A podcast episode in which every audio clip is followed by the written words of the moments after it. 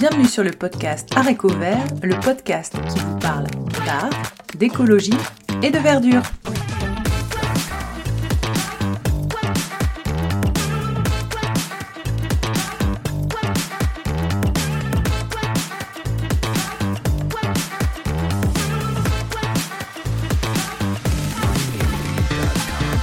Bienvenue dans les épisodes Zoom où nous faisons un focus sur une thématique.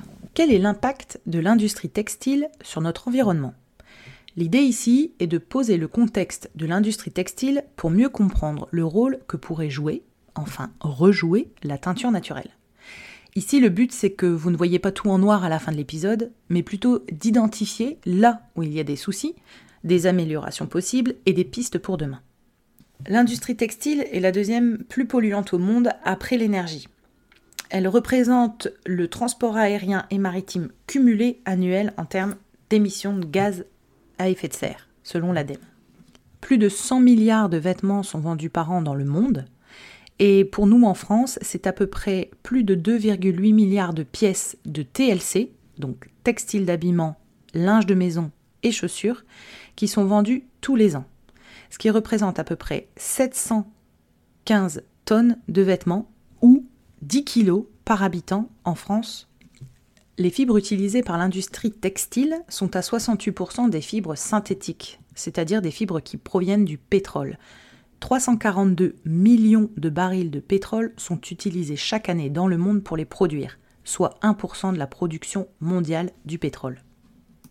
Après les fibres synthétiques qui représentent 68% des fibres de l'industrie textile, nous avons 24% des fibres qui sont issues du coton.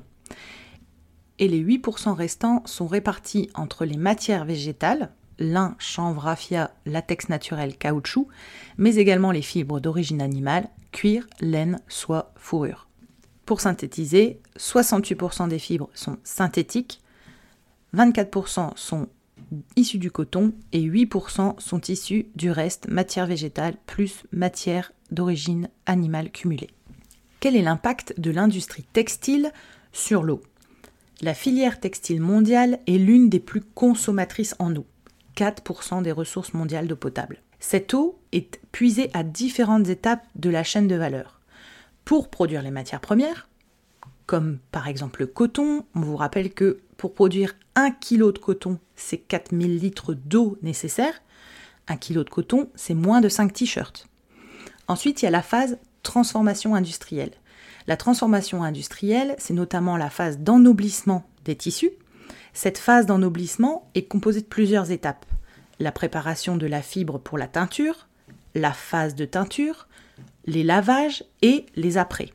Les après, ce sont des euh, solutions qu'on applique à la fibre pour lui donner des caractéristiques différentes. Technique, euh, imperméabilisation, etc., etc. 20% de la pollution des eaux industrielles est due à l'industrie textile selon l'ADEME. Les pays les plus touchés par la pollution de l'eau sont l'Inde, le Bangladesh et la Chine, dont 70% des cours d'eau sont pollués à cause de l'industrie textile. En gros, je ne sais plus de qui est cette phrase, mais elle nous indiquait qu'on pouvait connaître la couleur à la mode en regardant les fleuves dans ces pays. Plusieurs étapes sont polluantes pour les eaux, notamment les procédés avant teinture. Il y a encore dans certains pays des fibres qui sont blanchies avec le chlore. Pendant la phase de teinture, on estime qu'environ 15% des colorants utilisés ne parviennent pas à se fixer sur le textile. Ils migrent donc directement dans les eaux de rinçage et vont polluer les cours d'eau en échappant au système de retraitement. Parce qu'il faut savoir qu'il existe des systèmes de retraitement des eaux qui sont réglementés en France et en Europe, mais euh, quasi, voire absents dans les pays les plus concernés par l'industrie textile. En gros, on estime que chaque année, c'est 40 000 tonnes de colorants qui polluent les eaux de surface, mais également les nappes phréatiques. Sur son site internet, l'ONG Greenpeace rappelle que les substances provenant de l'industrie textile qui sont rejetées dans l'environnement pendant la fabrication du vêtement sont bien souvent toxiques et pour l'environnement et pour la santé des personnes qui y travaillent. En effet, les colorants azoïques, potentiellement cancérigènes, qui représentent plus de la moitié des colorants chimiques de synthèse, sont réfractaires aux procédés classiques de traitement des eaux et difficilement biodégradables. Après la phase de teinture, on a la pose des apprêts, Euh, certains traitements que nous appliquons à nos fibres sont donc également polluantes et ont un impact sur l'eau. Pour prendre un exemple, sur la laine, on a le procédé superwash. Le procédé superwash, c'est une méthode spéciale euh, qui permet à nos laines de les rendre plus adaptées au lavage en machine à haute température. Sauf que ce procédé fait que quand nous lavons chez nous nos vêtements en laine, ça libère des microparticules de plastique à chaque lavage que nous effectuons chez nous. En gros, c'est 500 000 tonnes de microparticules de plastique qui sont déversées tous les ans dans les océans avec l'entretien de nos vêtements. Les lessives peuvent être elles aussi très polluantes quand elles contiennent des parfums ou des substances peu biodégradables comme des tensioactifs. Il y a plusieurs solutions pour trouver la bonne lessive. Vous avez des applis qui notent euh, les produits, mais également le magazine 60 millions de consommateurs. Vous avez des sites internet tels qu'Aromazone qui vous proposent de faire vos lessives vous-même. Et même la grande distrie s'est mis à proposer euh, des kits à faire soi-même. Un autre impact non négligeable de l'industrie textile, c'est bah, tous les travailleurs de ce secteur qui, dans certains pays, ont des conditions de travail déplorables, avec des contacts avec les matières toxiques euh, sans protection. Ce qu'il faut savoir, c'est que ce sont des choses qui s'améliorent, avec notamment euh, les derniers scandales qui ont permis que de grosses industries équipent leur personnel et les protègent, notamment avec des masques, des gants et un système d'aération des euh, postes de travail.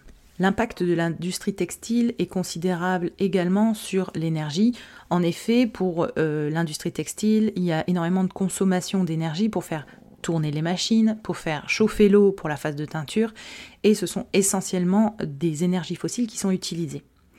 Dans la partie transport, l'impact finalement n'est pas le plus important, il représente que 2% de l'impact de l'industrie textile. Pourquoi? Parce que ce transport est extrêmement optimisé. C'est essentiellement du transport par cargo, qui représente 50 millions de voitures quand même le transport d'un cargo, mais également du transport aérien. De plus, les étapes pour confectionner un vêtement se situent à différents endroits, que ce soit la culture des matières premières ou la synthèse des fibres, la filature, le tricotage, l'ennoblissement, la confection, l'entretien ou même euh, les euh, lieux de vente, euh, tout ça se passe à différents endroits et du coup il faut aussi additionner tout ce transport supplémentaire. Parmi les procédés les plus polluants, il y a celui de la coloration qui génère plus de 40% des émissions de gaz à effet de serre de l'industrie textile dans la phase fabrication des matériaux et finitions. C'est en effet un process énergivore lors duquel les fibres sont plongées dans des bains de colorants pétrochimiques pendant de nombreuses heures et à des températures élevées excédant 80 degrés. La fabrication d'un kilo de colorant d'origine pétrochimique nécessite environ 100 kg de résidus pétrolifères, donc 10 kg d'acide fort et 100 litres d'eau. Ça, c'est une source pour aller plus loin, vous pouvez regarder le documentaire River Blue qui est sorti en 2016 et sûrement disponible encore sur Netflix. Un autre impact de l'industrie textile, c'est la fast fashion. La fast fashion, c'est un mouvement qui a été constaté dans les environs des années 2000. À l'époque, c'était à peu près deux collections annuelles que nous avions, printemps-été, automne-hiver. Maintenant, nous en sommes parfois à 24 collections dans certains magasins. La dernière cause donc majeure de l'impact environnemental du textile, c'est moi, c'est vous, en tant que consommateur. En effet, ces dernières années, notre consommation de textile ne cesse d'augmenter. Euh, d'après l'ADEME, une personne consomme en moyenne 60% de, en plus de vêtements euh, qu'il y a 15 ans et les conserve deux fois moins longtemps.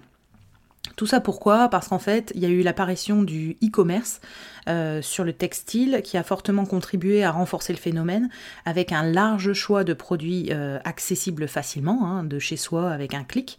Et ça amplifie euh, la, la, lassitude et l'envie de nouveaux vêtements. C'est ce qu'on appelle la dégénérescence émotionnelle. Nous portons nos vêtements en moyenne seulement 10 fois avant de nous en débarrasser et un tiers de nos vêtements ne sortent pas du placard. Tous ces vêtements jetés, donc c'est plusieurs millions de tonnes de textiles qui sont jetés en décharge. Et euh, c'est soit de la décharge, soit de l'incinération, mais dans tous les cas, c'est à l'origine de 75% de la pollution des sols, selon l'ADEME. Je vous conseille le reportage d'Hugo Clément sur la fin de vie de nos vêtements, qui était très intéressant sur France 5. Et ce qu'il faut savoir aussi, c'est que 80% des vêtements que nous jetons ne sont pas recyclés et que la recyclabilité des fibres synthétiques n'est pas forcément une solution durable car le fait de recouper des fibres les rend moins solides et donc moins durables. Nous aurons des invités dans, ce podcast sur ce sujet notamment. Dans la partie bonne nouvelle, parce qu'il y en a et parce qu'on en a besoin, de nombreuses entreprises industrielles sont en train de travailler avec leurs services RD sur des solutions tout au long de la chaîne de valeur de l'industrie textile.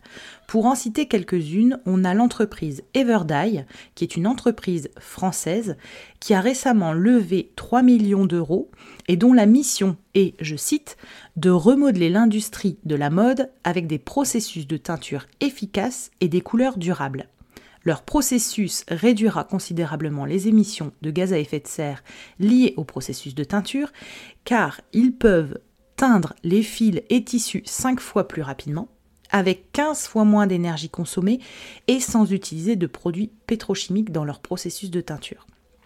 Ils sont en test à 3 avec l'entreprise Petit Bateau et ont pour objectif d'avoir des résultats d'ici fin 2023. La bonne nouvelle, c'est que leurs commanditaires ne sont pas que des marques de luxe et de haut de gamme je vous tiendrai informé de la suite. Une autre entreprise leader dans le développement de la couleur renouvelable, c'est l'entreprise Pili, qui est basée à Toulouse et dont la mission est de décarboner l'industrie textile. Elle développe notamment des colorants à base de bactéries et de la chimie verte pour le textile, mais aussi pour la peinture et le plastique.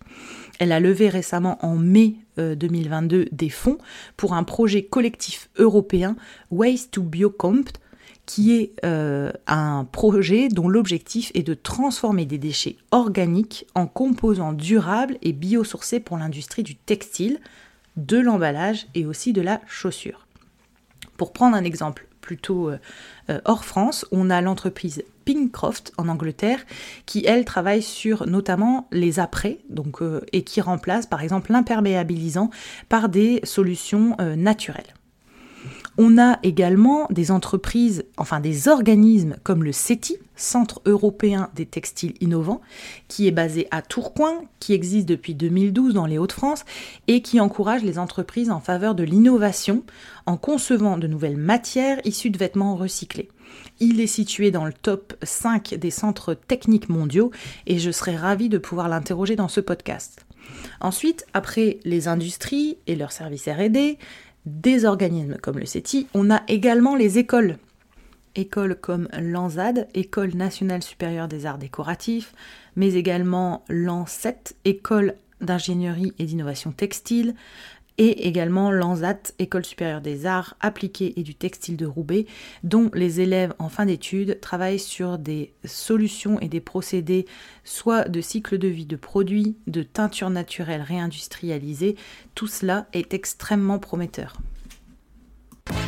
Je vous invite à aller consulter les autres épisodes Zoom ou les épisodes avec les invités et aller sur la page Instagram Arécovert, A-R-T E-C-O-V-E-R-T, retrouver et deviner les futurs invités du podcast, mais notamment retrouver des sources écrites de tout ce que nous abordons dans les épisodes Zoom. Belle journée à tous